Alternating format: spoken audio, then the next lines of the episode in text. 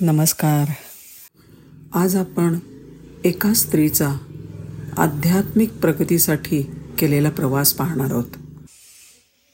या सत्यकथेचं नाव आहे गुहेतला प्रवास. जेत्सुनम तेन्झिन पाल्मो. यांचा जन्म एकोणीसशे त्रेचाळीसमध्ये इंग्लंडमध्ये दुसऱ्या महायुद्धाच्या काळात एका मध्यमवर्गीय कुटुंबात झाला. पूर्वीचं त्यांचं नाव होतं डायन पेरी. त्या दहा वर्षाच्या असतानाच तिच्या वडिलांचा मृत्यू झाला. आईने तिचं संगोपन केलं. त्या फार अध्यात्मवादी होत्या. डायन ज्या वेळेला अठरा वर्षाच्या होत्या. त्यावेळेला त्यांनी जॉन वॉल्टर्सचं द माइंड अनशेकन हे पुस्तक वाचलं आणि तिला बौद्ध धर्माच्या शिकवणुकीसंबंधी समजलं.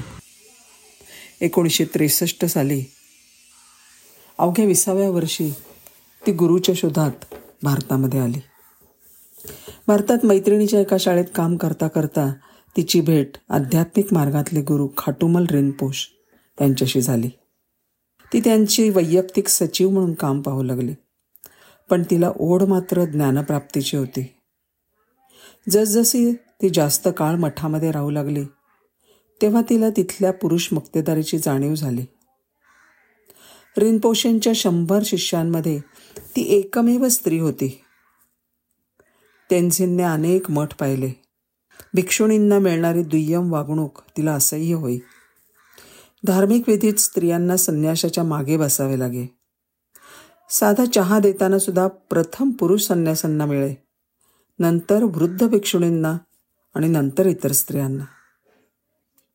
एकदा एका ज्येष्ठ लामाला तेन्झिननी विचारलं स्त्रियांना बुद्धपद प्राप्त होऊ शकतं का?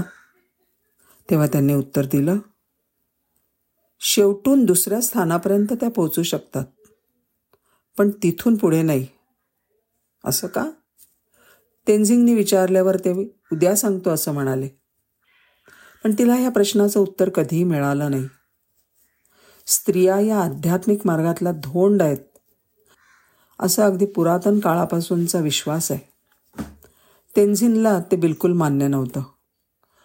तिने स्वतःचा शोध स्वतःच घ्यायचं ठरवलं. आणि पक्क केलं की ह्या स्त्री देहातच मी संपूर्ण ज्ञानप्राप्ती करून घेईन. तिने सामानाची बांधाबांध केली. वर्ष एकोणीसशे सत्तर. सत्तावीस वर्षांची ती युवती तिबेट सीमेला लागून हिमाचल प्रदेशच्या अतिउत्तरेकडच्या डोंगराळ प्रदेशात निघाली. काही जागा तिने पाहिल्या. आणि साधारण तेरा हजार दोनशे फुटांवर असणारी एक गुहा तिने ध्यानासाठी निवडली. सगळ्या लोकांनी तिला खूप विरोध केला. इथे तू मरून जाशील. पण ती अचल राहिली. वर्षातून सहा ते आठ महिने बर्फ पाण्याचे हाल. एक माणूस खालच्या गावातून जीवनावश्यक वस्तू आणून द्यायचा. तिने आजूबाजूला काही भाज्या पिकवण्याचा प्रयत्न केला. पण बऱ्याचशा भाज्या या उंदीर आणि घुशी खाऊन टाकायच्या. तेन्झिन स्थितप्रज्ञ झाली. ती थोडी थोडकी नाही तर तब्बल बारा वर्ष त्या गुहेत राहिली. अनेक संकटांशी तिने सामना केला. कल्पनातीत थंडी हिंस्त्र प्राणी उपासमार कोसळणारे बर्फाचे कडे. आणि या सगळ्यातून तीन बाय तीनच्या लाकडी पेटीत बसून ती ध्यानधारणा करत असे. तेही न झोपता हे तिने सगळं केलं कारण तिला स्त्री रूपातच ज्ञानप्राप्ती करून घ्यायची होती. आणि हो तिला ज्ञानप्राप्ती झाली सुद्धा. शेवटची तीन वर्ष तिने असीम एकांतवासात व्यतीत करायचं ठरवलं. परंतु अचानक एक दिवशी एक पोलीस तेन्झिनच्या दारात आला आणि तिला हा देश सोडून जाण्यास सांगण्यात आलं. तेन्झिन या सगळ्या प्रकरणाला अतिशय शांतपणे सामोरी गेली. परंतु तिची एकांतवासाची साधना मात्र भंग झाली आणि तेन्झिन पुन्हा लोकात मिसळायला लागली. ती पुन्हा देश हिंडू फिरू लागली. तिच्याकडे दोन पर्याय होते. एकतर काही काळाने पुन्हा गुहेत जाऊन शांतपणे ध्यान करणे किंवा साध्वींचा एक मठ स्थापन करणे. तिने विचार केला आणि एका गुरूंकडे जाऊन प्रश्न केला. त्यावर गुरूंचं उत्तर फार मार्मिक होतं. ते म्हणाले सतत शांततेच्या वातावरणात राहण्यात काय हाशील आहे? आपण सगळे खडबडीत लाकडाचे तुकडे आहोत आणि आपण त्याला मऊ कापडाने घासतो ज्यातून काहीच निष्पन्न होणार नाही. आपल्याला खरं तर लाकूड गुळगुळीत करू शकणाऱ्या खरखरीत कागदाची गरज आहे. हे ऐकलं आणि तेंझींनी त्यानंतर कधीच मागे वळून पाहिलं नाही. तिने अनेक वर्ष जगभर व्याख्यानं दिली. अनेक स्वयंसेवक तिला येऊन मिळाले.